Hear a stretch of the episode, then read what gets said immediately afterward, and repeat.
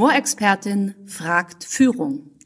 Eva Ullmann und Katrin Hansmeier machen Humor für Sie berechenbar und einsetzbar. Amüsieren Sie sich, staunen Sie und erweitern Sie Ihr Repertoire.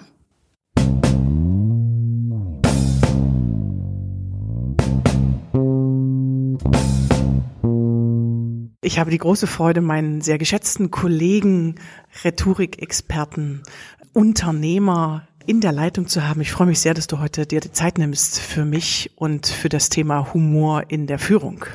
Sehr gerne, ist ein schönes Thema. Und ich möchte auch gleich behaupten, äh, wir haben gestritten. Und ich habe ganz viel dabei gelernt. Ich fange mal an, vor kurzem äh, postete ich sehr unbedacht auf Facebook, es wurde gerade äh, ein Ministerienwechsel heiß diskutiert, ob äh, Annegret Kamp-Karrenbauer oder Jens Spahn übernimmt, Ursula von der Leyen an die EU-Spitze geht. Und es gab einen Post, den ich sehr witzig fand und den ich auch sofort teilte, wäre es nicht schön, wenn ein Pädagoge äh, dem Bildungsministerium vorsteht und ein Soldat dem Verkehrsministerium und ein Arzt Arzt dem Gesundheitsministerium. Ich fand das sehr lustig, ich habe da nicht lange drüber nachgedacht. Warum warst du empört? Ähm, ja, empört ist großes Wort. Genau, ich, ich, also, ich, ich, behaupte gleich was ganz Großes, genau. Aber warum, warum sind wir gleich, wir sind gleich in den Diskurs gekommen? An, äh, genau. Also ich erstmal warst du ja nicht die Einzige, du ja. warst ja sehr gut aufgehoben ähm, mit diesem Post. Das ging ja dann wirklich äh, sehr stark bei, auf Social Media Durch die Plattformen, Plattformen los. Und ähm, ich glaube, was mich jetzt an, an diesem Beispiel äh, triggert, ist, ähm, ich habe sehr viel, das muss ich vielleicht dazu sagen, sehr viel auch politische Beratung gemacht, nein, mhm. beziehungsweise rhetorische Beratung in der Spitzenpolitik. Ich war tatsächlich sechs Jahre lang auch Trainer einer Bundestagsfraktion, war in den Sitzungswochen dann in Berlin und habe die rhetorisch beraten. Mhm. So. Und das heißt, ähm, wenn man natürlich ein paar Leute schon persönlich kennt und so ein bisschen weiß, wie das funktioniert, dann, dann denkt man vielleicht auch schon mal anders. Das ist, das mache ich, die Erfahrung machen wir immer wieder. Sobald wir konfrontiert sind mit etwas, sobald wir uns mal mit, äh, mit Flüchtlingen unterhalten haben, denken und reden wir möglicherweise anders über Flüchtlinge. Und mir ging das tatsächlich so auch mit Politikern. Und jetzt kam etwas, woran ich mich dann wirklich gestoßen habe. Das ist weder der, es ist eigentlich nicht, gar nicht mal so sehr die Häme, sondern weil ich es einfach faktisch falsch finde. Mhm. Ich möchte nicht, dass ein Soldat Verteidigungsminister ist, dann hätten wir, das haben wir in Russland oder in Amerika, ich weiß nicht, ob das so erstrebenswert ist. Ich möchte auch nicht unbedingt, dass ein Arzt Gesundheitsminister, da geht es ja schon aus, welcher Arzt denn? Ich kenne viele Internisten, wenn die Minister wären, die würden wahrscheinlich erstmal versuchen, äh, komplett alle Zwangsimpfungen einzuführen, weil sie der Überzeugung sind, dass das der richtige Weg ist. Und das kann, kann man ja auch sein. Also es geht mir jetzt gar nicht ums Inhaltliche. Aber es geht mir vielmehr darum, dass ein Minister ganz andere Aufgaben hat, als fachlich Experte äh, zu sein. Übrigens in der Wirtschaft ähm, kämen wir nie auf die Idee, äh, das zu fordern. Da bewundern wir Leute wie Elon Musk, der eine Firma gründet, die Raketen baut, PayPal gründet, der äh, Tesla macht, der mhm. Solar macht, der Hyperloops macht. Und wir sagen, mein Gott, der ist so kreativ, der ist so innovativ, der, ist, der hat auch keine Ahnung von mhm. Karosseriebau mhm. nebenbei bemerkt. Aber es ist ein Macher und er weiß, wie, wie man vielleicht an Gelder kommt und wie man Investoren überzeugt und wie man ähm, Aktionäre überzeugt und all diese Dinge. Und das muss ein Minister auch. Ein Minister muss sich im Grunde genommen diesen ganzen Wirrwarr von politischen Verstrickungen ähm, beispielsweise zurechtfinden. Mhm. Und nehmen wir mal die Verteidigungsministerin. Die muss ja nicht, ich will auch kein, ich breche auch keine Lanze für Kram Karrenbauer. Also nochmal, mir geht es gar nicht um die Inhalte, mhm. da können die Leute drüber streiten, wie sie wollen. Aber ich finde, wir sollten eine richtige Ebene finden. Kram-Karrenbauer, was, was, die, die soll ja keine militärischen Strategien erarbeiten. Und wenn wir irgendeinen Einsatz in Afghanistan haben, dann wird sie nicht hingehen und wird diesen Einsatz planen, sondern das werden Experten machen, wie das in Unternehmen auch der Fall ist. Das mhm. macht nicht der CEO, sondern das machen Experten. Und da müssen wir uns darauf verlassen, dass die gut sind. Und Frau Kramp-Karrenbauer ist im Grunde genommen dafür zuständig, dass die äh, Bundeswehr eine Lobby hat, dass sie mit Geldern ausgestattet wird und so weiter. Und jetzt mal rein theoretisch, ganz unabhängig von der real existierenden Person Kramp-Karrenbauer, halte ich beispielsweise eine, die Vorsitzende der größten Partei und auch der Regierungspartei für nicht gänzlich ungeeignet, Lobbyarbeit für die Bundeswehr zu betreiben. Mhm. Von daher, also lange Rede, kurzer Sinn, ich finde es einfach wir sind sehr schnell dabei zu verurteilen, zu bezichtigen. Also es geht gar nicht mehr darum, irgendwas zu widerlegen oder wirklich sinnvoll zu hinterfragen, sondern wir sind sehr schnell so eine Bezichtigungsspirale und äh, machen Leute fertig und, und, und, und in dem Fall finde ich es einfach nicht, äh, nicht gerecht, ähm, zumal wir vielleicht erstmal schauen sollten, was denn die Personen tatsächlich auf den Posten bewirken. Und dann kann man ja darüber retrospektiv streiten, aber nicht schon, wenn sie gerade den Posten antreten sagen. Wenn sie gerade neu in dem Posten ist. Genau. Jetzt, jetzt ist es bei mir zum Beispiel so, und ich würde sagen, das ist wahrscheinlich, also ohne jetzt über andere Leute urteilen zu können, sondern erstmal bei mir anzufangen. Jetzt weiß ich zum Beispiel recht genau, was Jens Spahn macht, ja, weil ich auch viel in der Gesundheitsbranche mit äh, Medizinern in, im Training tätig ja. bin.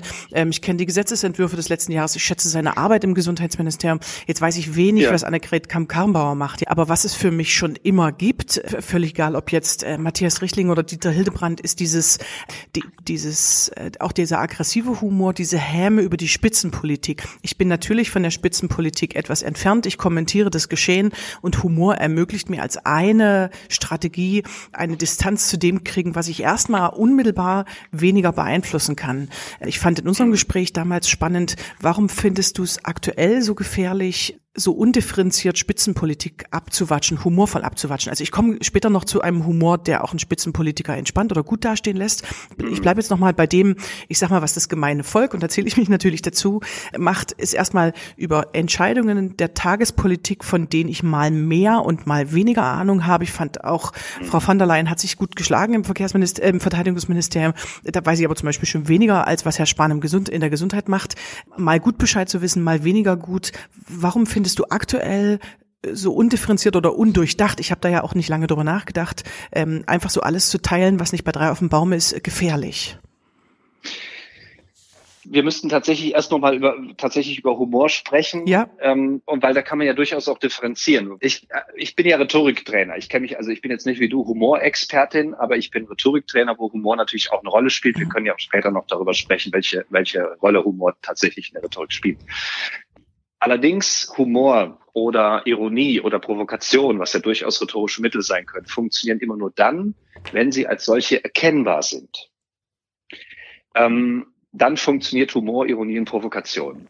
Deswegen kann ein Gysi zum Beispiel mit Ironie sehr gut arbeiten, das erkennen wir. Dann hat er dieses Spitzbübische und dann kann er auch fiese Sachen sagen, aber die sind, die nehmen wir ihm nicht übel und die kommen an, wenn eine äh, Frau Merkel ironisch ist, fragen wir uns zwei Wochen lang, ob die das ernst gemeint hat. Also es muss als solches erkennbar sein.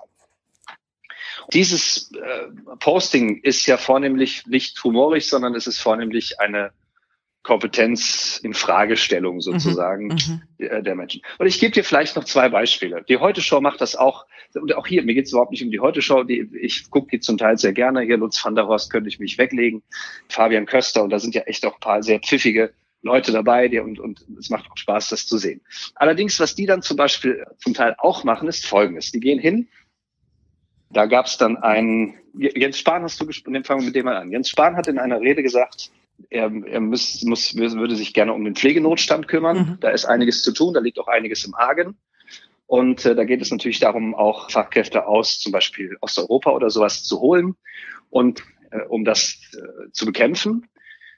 Weil ein Problem ist natürlich die Bezahlung, aber selbst wenn die Bezahlung höher wäre, es fehlen einfach die Leute auch. So. Und das dauert natürlich eine Weile, bis das organisiert ist. Ich glaube, einige Programme sind auch schon angelaufen. Dann hat er aber in dieser Rede gesagt, wo er darüber gesprochen hat, er Folgendes gesagt. Und kurzfristig versucht er jetzt, die Teilzeitkräfte, die es wohl sehr viele gibt, auch in der Pflege, ähm, zu fragen oder zu aktivieren, möglicherweise mehr Stunden zu arbeiten, um kurzfristig, das löst kein Problem, das weiß auch Jens Spahn, mhm. aber um kurzfristig den schlimmsten Notstand im Grunde genommen entgegenzuwirken. So, und das hat er in dieser Rede gesagt. Die ganzen Leute, die da saßen, die, für die war das alles völlig selbstverständlich klar und akzeptabel.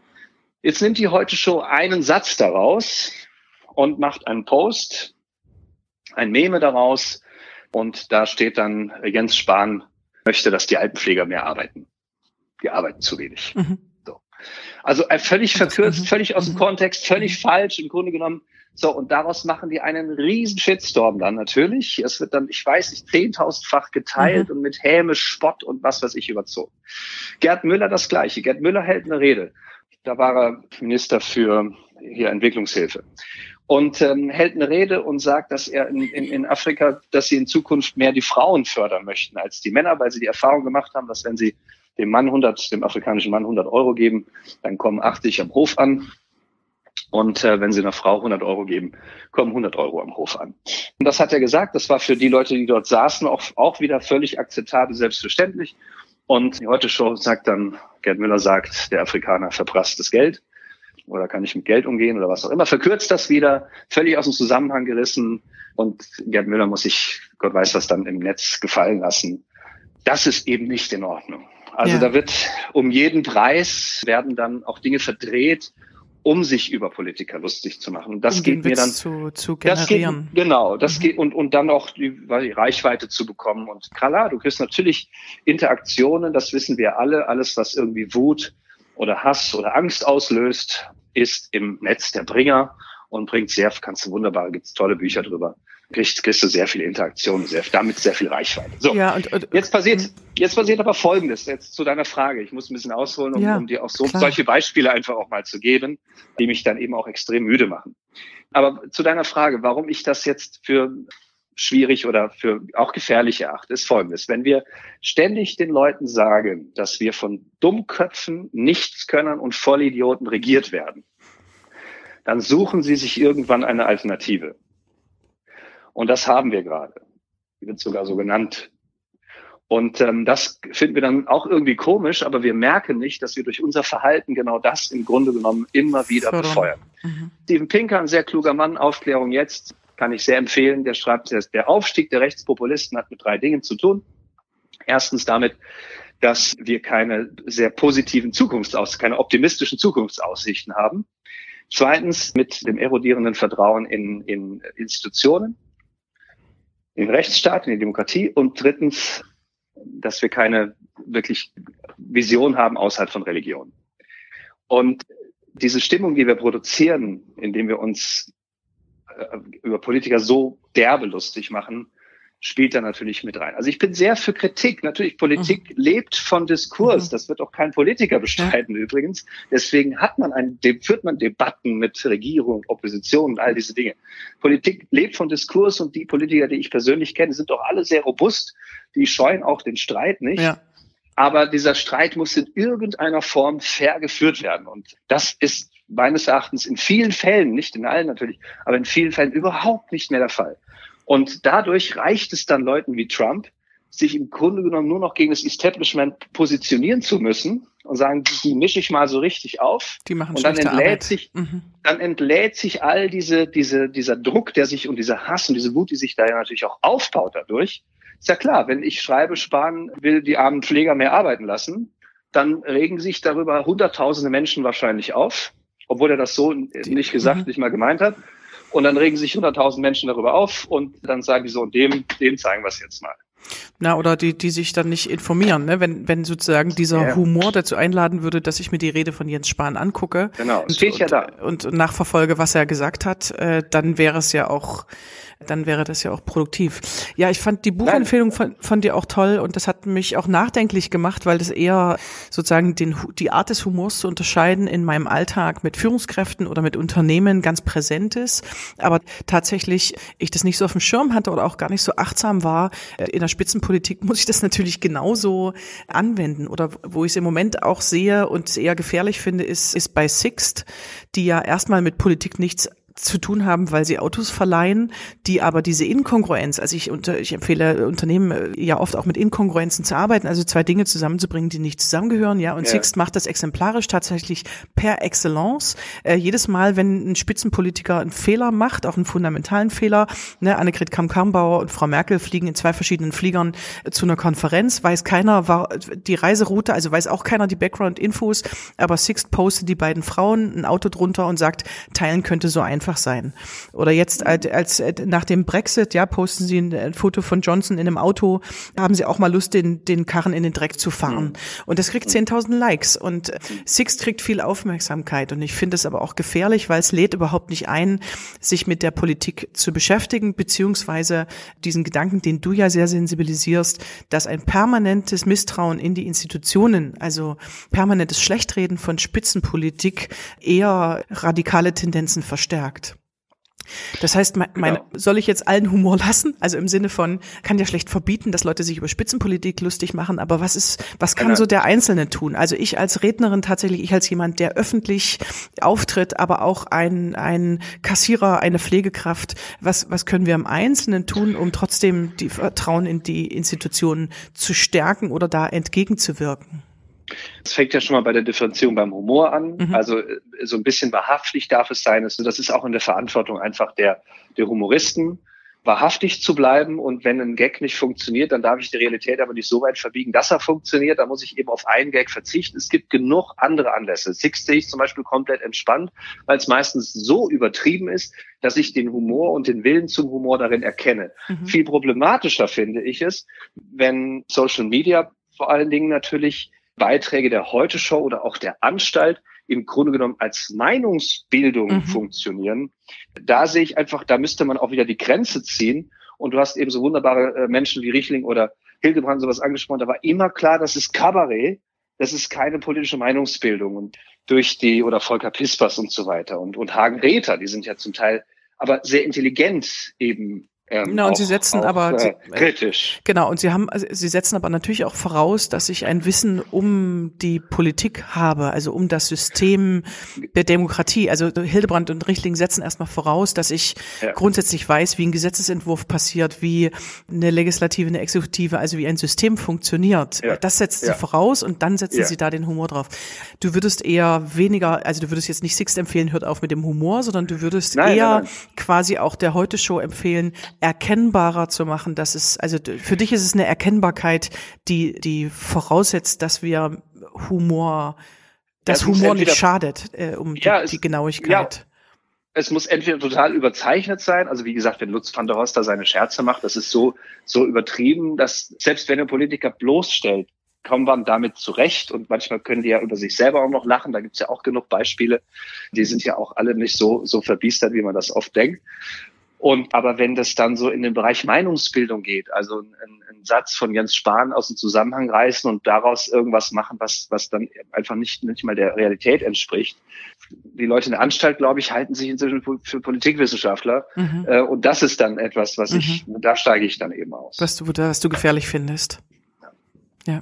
ja, was heißt gefährlich? Aber es ist nicht, es ist nicht konstruktiv. Es ist, es, es mhm. bringt, ja, Humor kann ja was Wundervolles sein. Also ich möchte, das möchte ich auch ganz klar sagen. Also ich bin, möchte nicht auf die, ich lache mich schlapp über die Six-Kampagnen, mhm, wenn mhm. ich da am Flughafen. Mhm. Ja, und äh, das unterhält mich. Aber mich unterhält nicht, wenn jemand sagt, Jens Spahn ist Vollidiot, weil er fordert das Altenpfleger. Das, das finde ich wieder, da kann ich nicht drüber lachen, da kann ich mich nur drüber aufregen. Mhm. Und, äh, und das Verteidigungsminister müsste ein General sein. Das ist ja nicht lustig, das, da lache ich nicht drüber, wenn ich da wenigstens Unterhaltungswert darin sehen würde.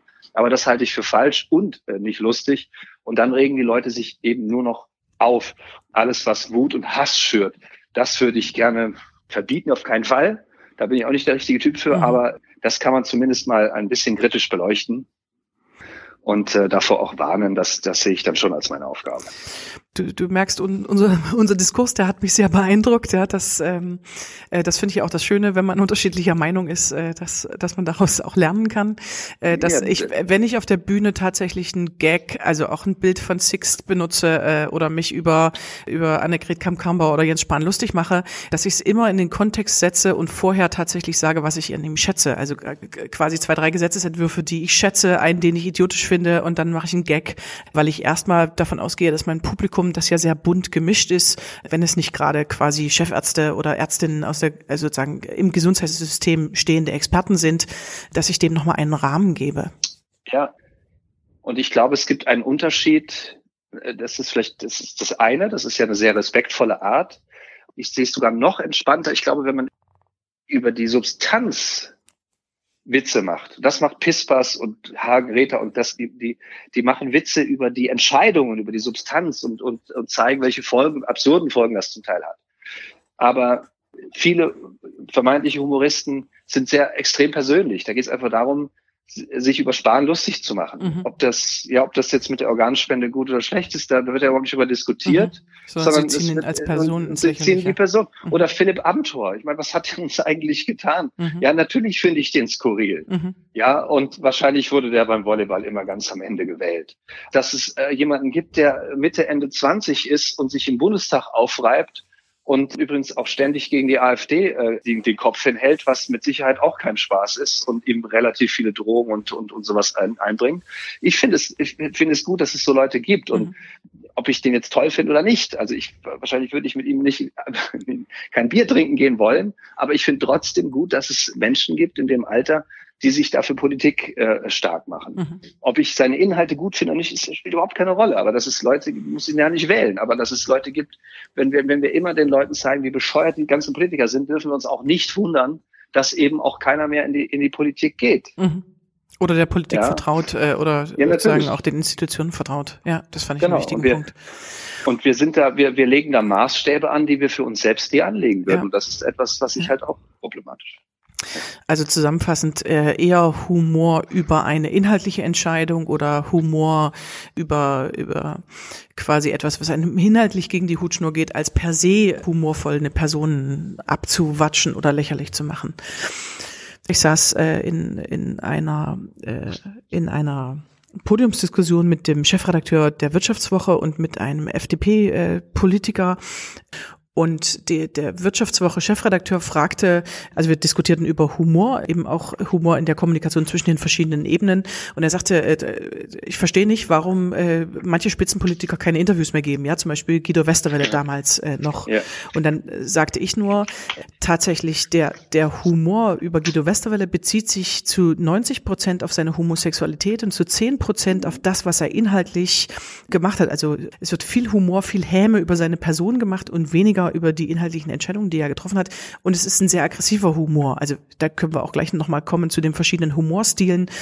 Wenn ich mich dauernd über jemanden lustig mache, dann finde ich, brauche ich mich tatsächlich nicht zu wundern, wenn der mir kein Interview mehr gibt. Also es ist für mich tatsächlich nochmal was anderes als, es gibt einen Gesetzesentwurf, es ist eine Entscheidung, ich finde die skurril, ich kann die aber nicht beeinflussen, also mache ich Humor drüber, also mache ich mich über mich lustig, als einen Journalisten, der tatsächlich gerne Gespräch möchte und zu diesem Gespräch sich über die Person lustig macht und einen aggressiven, beschämenden Humor macht, ich finde, dann ist es tatsächlich nicht verwunderlich, wenn derjenige sich verschließt und nicht öffnet. Also für mich ist es interessant, immer zu, auf Humor genauer drauf zu gucken. Ich weiß nicht, wie ja. du das siehst. Wenn ich über die Konsequenzen nachdenke, suche ich das Gespräch, möchte ich eine Situation entspannen. Das benötigt für mich eine andere Form von Humor als brauche ich ein Ventil, muss ich was äh, Unverständliches, was schwer akzeptierbares äh, akzeptierbar machen, möchte ich eine Distanz zu etwas da fange ich dann an, Humor zu unterscheiden.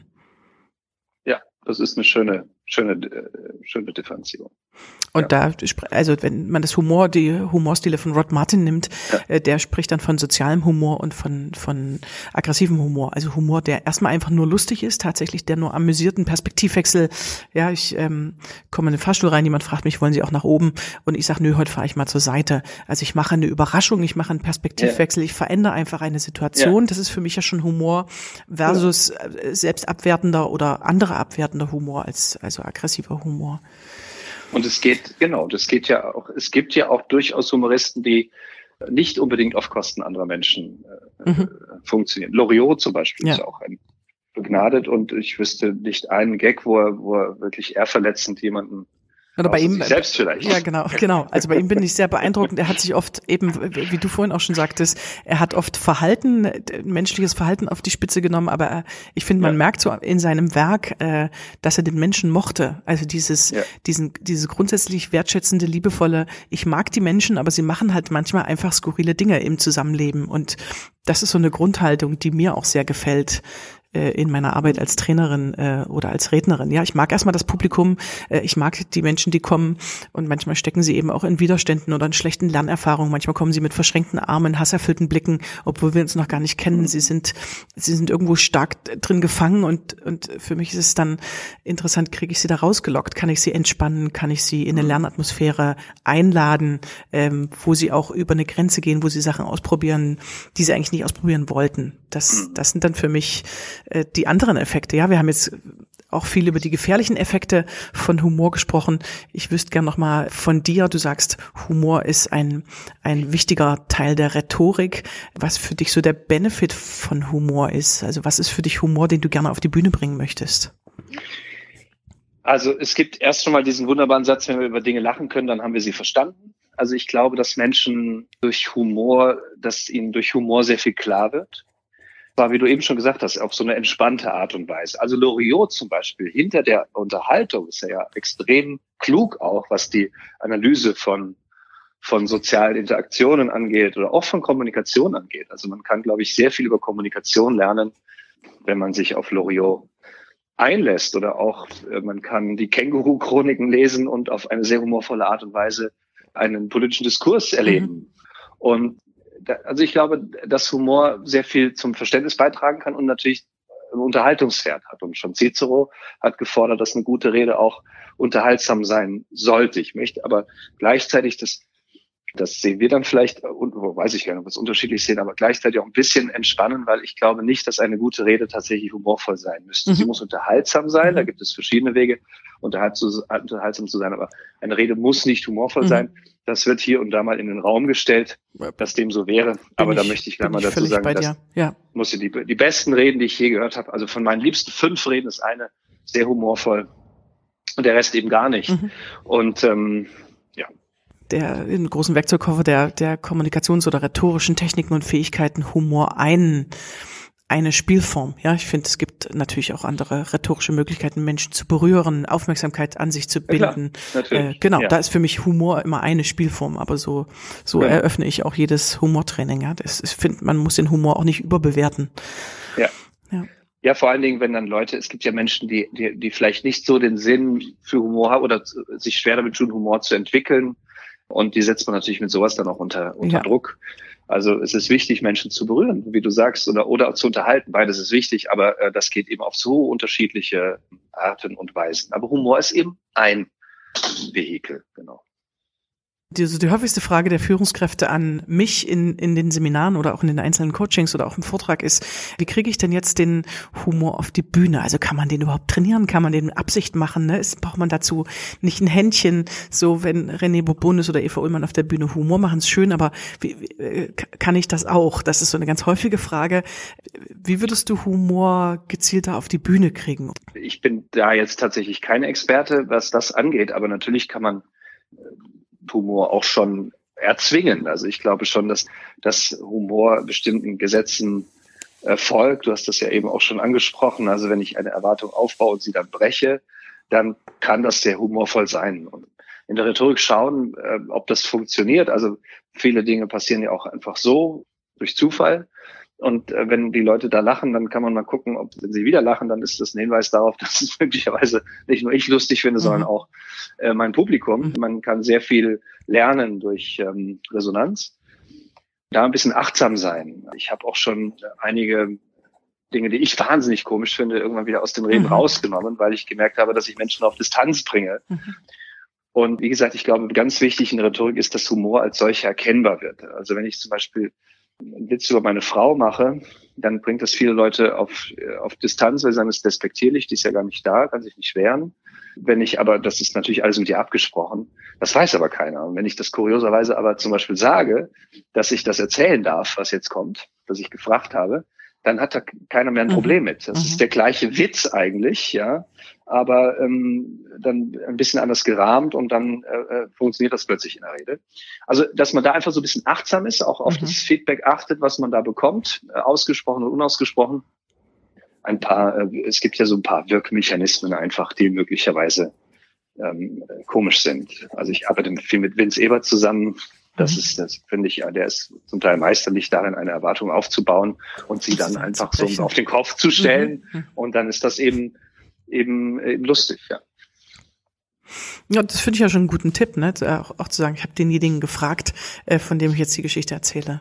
Was ich ganz oft kombiniere, wenn ich eine Geschichte von meinem Mann erzähle, ist, dass ich ihn erst zum Helden mache und dann mhm. was, was Freches von ihm ja. erzähle oder andersrum. Ja. ja. also dass ich erst ja. ihn aufbaue und sage, er hat einen ganz schwarzen Humor und dann erzähle ich eine Episode, wo er mich äh, ganz geschickt, ganz empathisch aus einer Steinzeitsituation rausgeholt hat und, und die Situation total deeskaliert hat. Äh, diese. Kombi, ähm, die mag ich auch sehr gerne. Ja. Und vielleicht noch zu, zusätzlich dazu, wenn wir jetzt über Bühnen reden, wenn ich, wenn ich jemanden, wie zum Beispiel meine Frau in der Geschichte schlecht dastehen lasse, weil sie irgendwas nicht, nicht, was natürlich nicht so richtig toll löst, äh, wir was daraus lernen können, dann sollte ich vorher zwei oder drei oder mehr Geschichten erzählt haben, wo ich selbst blöd dastand. Das mhm. mache ich nämlich dann auch ganz gerne, dass die Leute auch wissen, Mir geht es ja eher darum, mhm. jetzt hier was zu vermitteln und nicht mich über Leute lustig zu machen. Mhm. Ja. Glaubst du, dass man Humor trainieren kann? Ich glaube, dass der Humor auf bestimmten Techniken beruht. Mhm. Und dass man diese Techniken erlernen kann, genau wie Rhetorik. Ja, es mhm. ist eine Kunst, also es ist eine Kunstform. Und dann finde ich schon, dass es ein bisschen Veranlagung hat. Also es gibt einfach Menschen, die sind ja, die sind ja schon komisch, die müssen ja gar nicht irgendwie ja. jetzt einen, einen großen Gag irgendwie ausbreiten. Und man, man kann über sie lachen und oder mit ihnen lachen aber wie in der Rhetorik möglicherweise auch. Aber man kann natürlich diese Wirkmechanismen äh, für, begreifen. Ich, ich nicht hier kein Bildhauer werden, aber ich kann so ein paar Techniken natürlich erlernen, damit ich überhaupt erstmal einen Stein bearbeiten kann. Und dann kann ich gucken, wie weit ich mit diesen Techniken komme. Gut, und es gibt natürlich auch Menschen, die nicht witzig sind und die sollten dann aus meiner Sicht aber auch nicht versuchen, witzig zu sein, weil das ist meistens dann auch nicht witzig. Was ich manchmal auch habe, ist, dass ich, äh, dass ich Rednerkollegen habe, die im Einzelgespräch ganz herzlich, also auch tatsächlich witzig sind, eine witzige Geschichte mhm. erzählen und tatsächlich, sobald sie auf die Bühne kommen, das da nicht mehr umgesetzt kriegen. Also das finde ich auch einen ja. spannenden Coaching-Weg. Ich ja, setze natürlich ja, immer die den Willen, die Lust am äh, Experimentieren, die Lust, äh, was Neues auszuprobieren. Aber das finde ich auch phänomenal, dass, dass manchmal Menschen auch in, in den Gesprächen, in Einzelgesprächen sehr entspannten, sehr entspannten, sehr guten Zugang zu ihrem Humor haben und sobald sie auf die Bühne kommen, es für sie dann so, so Arbeit wird. Ja, das ist, weil also viele Leute einfach Fall. auf der, ja auf der Bühne eine Rolle spielen. Doch, also ich, das betrifft ja nicht nur den Humor, das betrifft ja den ganzen rhetorischen Stil, musst du mal drauf achten. Also ich habe in Tagungen oft dann in der Pause treffe ich Leute super sympathisch, ganz natürlich, ganz wundervoll. Und dann werden die nach der Pause aufgerufen, eine Rede zu halten. Dann gehen die nach vorne und dann denkst du dir so, irgendwo auf dem Weg nach vorne müssen sie durch so eine. Ist die Person so verloren eine, gegangen? Genau, also durch so eine Elaboration, äh, Elaborationsschleuse durchgegangen äh, sein und dann reden sie so elaboriert weil, weil viele einfach auch nicht begreifen, dass das eigentlich der schönste Stil ist, mit Menschen so zu sprechen, als wären sie deine Freunde. Und dann, äh, dann trauen sie sich das vielleicht nicht. Also ich finde, auf der Bühne brauchst du auch so ein bisschen Scheiterbereitschaft. Wenn du dann allerdings natürlich mit Angst oder so nach vorne gehst und dann eine Rolle spielst, dann äh, wirkt sich das auf sehr vieles aus und wahrscheinlich auch auf den Zugang zu Humor bestimmt sogar. Verletzlich zu bleiben, ne? Oder echt, oder sozusagen seine Person mit auf die Bühne nehmen zu dürfen, ist ja dann quasi auch Genau. Dein Appell, Aber das ist, ne? oder dein Training in der Rhetorik sicher. Ja. Da schließt, da schließt sich so ein bisschen der Kreis auch zu dem Beginn. Ich glaube, dass viele Menschen so unfassbar hart geworden sind im Urteil und das, das, dann wird dann eine Rede auf YouTube gezeigt und dann musst du dir deinen ganzen Hass da unten drunter gefallen lassen. Mhm. Und ich glaube, das hält viele Menschen ab, davon überhaupt erst das Wort zu ergreifen. Ich glaube, viele wunderschöne Dinge werden nicht ausgesprochen aus Angst vor der, vor der Resonanz äh, wäre ich auch sehr froh, wenn man, wenn man die Leute mehr schützen würde auch. Und die, äh, die Bewertung erstmal sozusagen offen lässt oder wertfreier. Und ich gehe noch weiter, im Zweifel dafür sorgt, dass man, im Zweifel muss halt die Kommentarfunktion ausgeschaltet mhm. werden. Also auch Menschen, äh, sozusagen öffentliche Personen schützen. Du würdest auch öffentliche Personen noch stärker schützen dem nicht, nicht immer oder un, ungefiltert, also oder nicht jederzeit ausgesetzt zu sein. Ne? Also wie du sagst, ich erlebe auch viele Spitzenpolitiker als, als robust, aber die Frage ist auch, wo ist der geschützte Raum? Ja, also wo darf ich genau. überhaupt ja. erstmal zeigen, dass ich was leisten kann? Das sind ja wundervolle Beispiele. Gleichzeitig kannst du aber auch sehen, dass beinahe täglich Bürgermeister zurücktreten. Ja, ja das stimmt. Ähm, und, und Ehrenämter aufgegeben werden und äh, soziales Engagement reduziert wird weil man eben ähm, so angegangen wird. Äh, das würde ich tatsächlich, da würde ich mir wünschen, möglichst bald auch etwas passiert. Mhm, dass es da eine Gegenwirkung gibt. Ich würde gerne nochmal zurückkommen zu den humorvollen Spitzenpolitikern. Ja. Äh, Gregor Gysi sprachst du schon an. Ich bin auch ein großer Fan äh, von seiner Rhetorik, aber immer wieder auch, also sagen, egal, ob man jetzt seiner politischen Richtung auch immer folgt, aber ich finde es wirklich auch, ich, ich höre ihm gern zu, ich schaue ihm gerne zu, ähm, weil ich finde, es wird auch immer erkennbar. Es ist sehr, er macht es sehr deutlich, er macht es seinem Publikum äh, sehr leicht zu erkennen, wann er Humor macht. Mich würde interessieren, wen du noch kennst. Ähm, was mir schnell bei Humor in der Spitzenpolitik einfällt, ist natürlich äh, Willy Brandt, Konrad Adenauer, Churchill, ja, denen man so, denen aber auch viel Sarkasmus, Zynismus, also denen auch so ein bissiger Humor, ja, nachgesagt wird. Zu Churchill soll mal eine, eine Dame im Parlament gesagt haben, wenn ich mit Ihnen verheiratet wäre, dann würde ich Ihnen Gift in den Kaffee tun und Churchill soll geantwortet haben, äh, wenn ich mit Ihnen verheiratet wäre, dann würde ich ihn trinken. Ähm, also das hat auch nicht Churchill gesagt, hat irgendein ein unbekannterer Spitzenpolitiker gesagt, aber es wird gerne in der der Anekdote von Churchill erwähnt. Ähm, wer fällt dir noch ein oder an wen denkst du, wenn du an einen humorvollen, an humorvolle Spitzenpolitikerinnen und Politiker denkst? Wobei, vielleicht gebe ich dir noch vorher noch eine, eine andere Anekdote von Churchill. Oh ja, gerne. Da, da könntest du mal recherchieren, weil die ist, die finde ich mindestens genauso gut. Weil er hat, es gab wohl einen Disput mit Shaw und der hat ihm dann einen äh, Premierenkarten geschickt, dem Churchill, also Einladung zu einer Theaterpremiere und ähm, zwei Karten mit dem Hinweis, er könnte ja einen Freund mitbringen, wenn er denn einen habe. Und ähm, Churchill hat dann äh, die Karten zurückgeschickt und er könnte nicht zur Premiere, er würde zur zweiten Veranstaltung kommen, wenn er denn eine hätte. Und also ich glaube, dass der tatsächlich, dass der tatsächlich sehr ähm, schlagfertig das war. Sehr Zumindest gilt es so. Ich habe mit vielen Politikern gearbeitet, die ich für humorvoll finde. Es gibt auch, ähm, ich glaube, es gibt auch wirklich genügend Beispiele. Also ähm, du kannst ja, wenn du den Humor suchst, findest du ihn bei Gabriel, dann findest du ihn sogar bei Steinmeier, wenn, wenn er ein bisschen, bisschen, ein bisschen sucht. Ähm, Entschuldigung. Ja, aber und, und Guido Westerwelle hast du eben angesprochen, der war auch extrem, auch der konnte auch sehr selbstironisch sein. Ich weiß noch, man, als er Außenminister wurde, dann flog ihm ja um die Ohren, dass er so schlecht Englisch äh, spricht, was übrigens beinahe für alle Außenminister, auch für Fischer und Genscher und so weiter zutraf, aber das vergessen wir dann relativ schnell.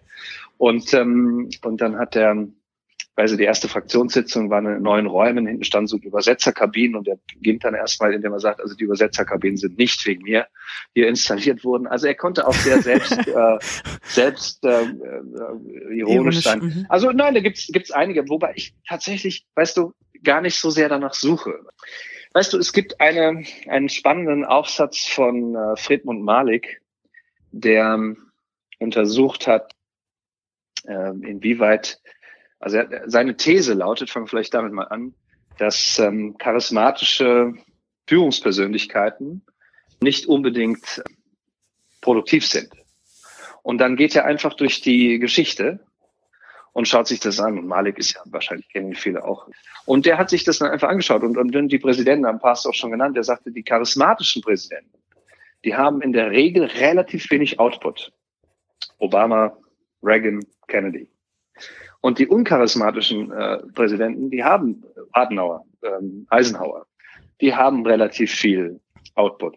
Und äh, die Erklärung, die er anbietet, oder eine, unter anderem eine Erklärung, die ist auch ziemlich einleuchtend, weil er sagt, im Grunde genommen, so charismatische Leute kriegen Anerkennung, ohne sehr viel leisten zu mhm. müssen.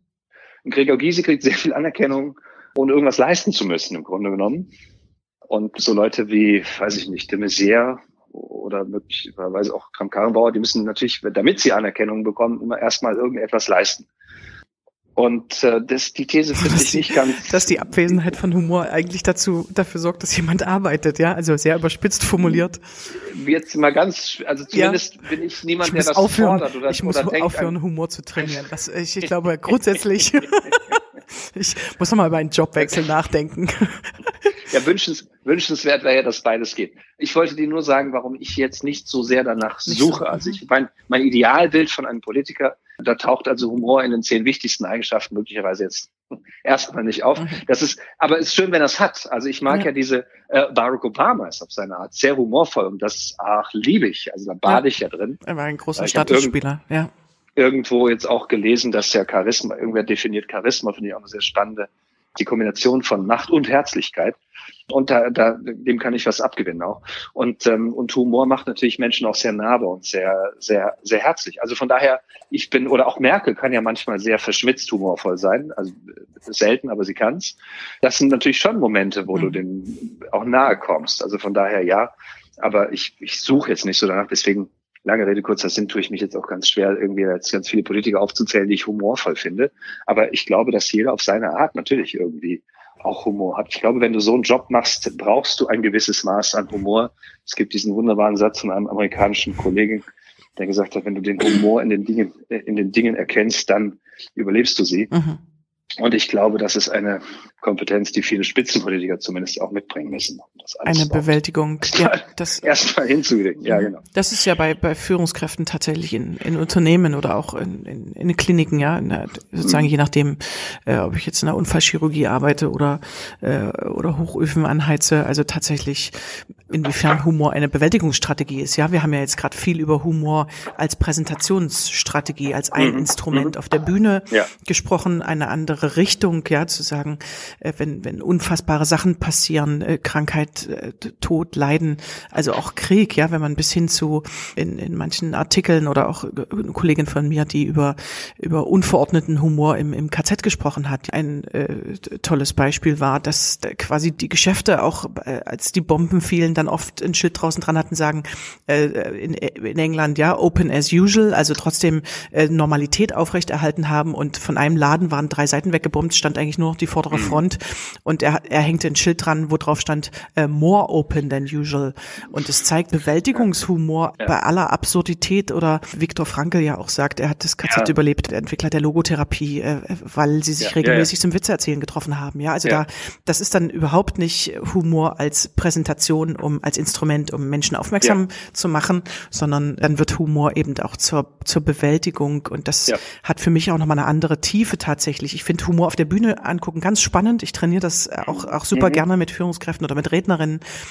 Findest du Humor in der Spitzenpolitik oder Humor bei Führungskräften? Hat das zugenommen? Hat es abgenommen? Erlebst du das schon immer? Da würde mich auch nochmal deine Meinung interessieren. Ich kann das weder bei dem einen noch anderen feststellen. Also ich glaube, dass man das, was immer hilfreich ist, sowas zu beurteilen, ist eben eine Distanz zu den Dingen. Das erkennst du mal daran, dass du Menschen und auch ihre Art zu sprechen, wenn sie mal nicht mehr da sind, ganz anders beurteilst.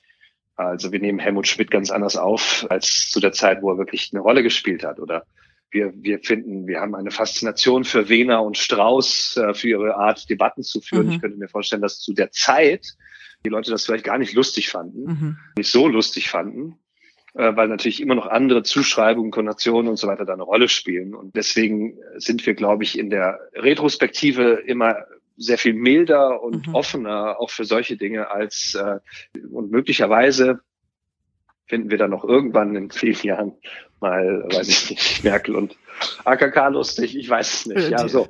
Die Verklärung ähm, beginnt ja tatsächlich ja. auch schon, ja, so das Ende von Frau Merkel naht. Bei Merkel, ja, ja, natürlich. Es wird auch schon viel verklärt. Ja, ich ähm, schätze auch viel an dir, aber es gibt natürlich auch viel Kritik und das ja, ja, wird ja schon, auch, genau. fangen wir ja schon an, das zu verklären. Ja, ja. Ich glaube, dass man die Dinge dann ein bisschen entspannter sieht. Also ich glaube schon auch, dass sehr viel Humor im Spiel ist und dass wir uns auch viele Dinge erlauben. Es gibt natürlich immer mal die Frage, gegen wen darf man humorvoll sein und da ändert sich das, glaube ich. Humor ist wichtig, dass es nicht zu sehr nach unten tritt, sondern dass es irgendwie so auf Augenhöhe ist. Also ich fand jetzt zum Beispiel diese Diskussion vor einigen Monaten hochinteressant, ob man über schwule Witze machen darf. Mhm. Und ich hätte immer gesagt, ja, natürlich. Dass ich dann auch mal mit einigen Schulen gesprochen habe, denen es sehr viel schlechter geht als früher, also die mehr offenbar unter Druck gesetzt werden und wegen ihrer Homosexualität als, als vor, ich sag mal, 10, 15 Jahren, was ich ganz spannend finde. Mhm. Das, das geht, ging aber an mir vorbei, weil ich natürlich nicht Teil dieser Szene bin.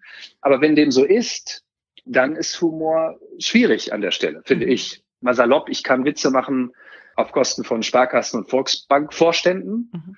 Aber vielleicht nicht auf, auf Kosten von Jesidinnen, die jetzt gerade irgendwie gerettet werden mhm. mussten. Ich glaube, dass sich eher da ähm, Dinge verschieben und so, so ändern sich, glaube ich, die, der Humor und, und die Zielgruppen und die Art und Weise. Aber ich glaube auch, wie du sagst, dass eine gute Zeit für Humor ist, wie es wahrscheinlich auch vor 30, 40, was weiß ich, wie viele Jahren war. Das braucht dann eben einen anderen Humor, ja. Guck mal, aus der Pädagogik, aus der Sozialarbeit, aus dem Therapeutischen, ja, ich habe meine Diplomarbeit über Humor in der Beratung und Therapie geschrieben und, und in den 80ern war Humor total verpönt. Als, als, als Profi, als helfender mhm. Profi mhm. war die Aufgabe, neutral zu sein, sich mit seiner mhm. Meinung zurückzuhalten, gut zuzuhören. Das wurde trainiert. Humor wurde mhm. tatsächlich mhm. immer eher verpönt, belächelt. Also es gab mhm. glücklicherweise von Sigmund Freud, ja, Virginia Satir, Viktor Frankl, also es gab immer Therapeuten, Therapeuten, Paul Watzlawick, die haben sich da nicht dran gehalten, mhm. weil sie gemerkt mhm. haben, Humor hat bewirkt Interventionen, wenn was stecken bleibt, komme ich mit mhm. Humor wieder mhm. in Bewegung. Ähm, ich bin sehr überzeugt davon, dass wir heute tatsächlich auch mehr über Humor wissen als vor 40 Jahren. Also was auch aus, aus dem therapeutischen finde ich, sehr gut beobachtet wurde, ist, welcher Humor schafft Nähe, welcher entspannt, welcher löst Probleme und welcher Humor mhm. beschämt einfach nur, macht sich lustig, führt vielleicht zu einer Distanz, auch zu einer Bewältigung, aber welcher beschämt eben auch zu viel, dass sich zum Beispiel ein Klient bei einer Therapeutin nicht öffnet, ja, welcher Humor hilft nicht aus Problemen raus, sondern bringt einen vielleicht noch stärker in das Problem rein oder welcher Humor ist natürlich über lange Zeit, ja, wenn es Eltern gegenüber den Kindern machen, eine Beschämung. Das, das unterscheiden, das finde ich, können wir viel besser heute, weil, weil wir viel mehr über Humor wissen. Das heißt für mich auch, dass ich mir überlege, ja, wenn ich vor 500 ja. Führungskräften spreche oder vor 500 äh, Mitarbeitern von, äh, von der Straßenreinigung oder vor 500 Lehrern, äh, dann, dann steige ich bei den Lehrern nicht ein mit dem Gag und sage, äh, wir müssen bis mittags fertig sein, sie arbeiten ja nachmittags nicht mehr, ja, oder äh, Kita-Erzieher, wo ich sage, das bisschen Kaffee trinken am Tag, das wird ja hier eine lustige Veranstaltung. Also da, wo ich finde, egal in welchen Ort ich fahre, ja, ob ich nach Bielefeld fahre und sage, die Stadt gibt's doch gar nicht, oder nach Köln. Also wenn ich mich vorbereite auf einen Ort oder auf eine Stadt, äh, auf eine Gruppe, dann fällt mir natürlich schnell immer erstmal der beschämende Humor ein, weil es ein schneller Gag ist, wie du sagst, der Blondinenwitz.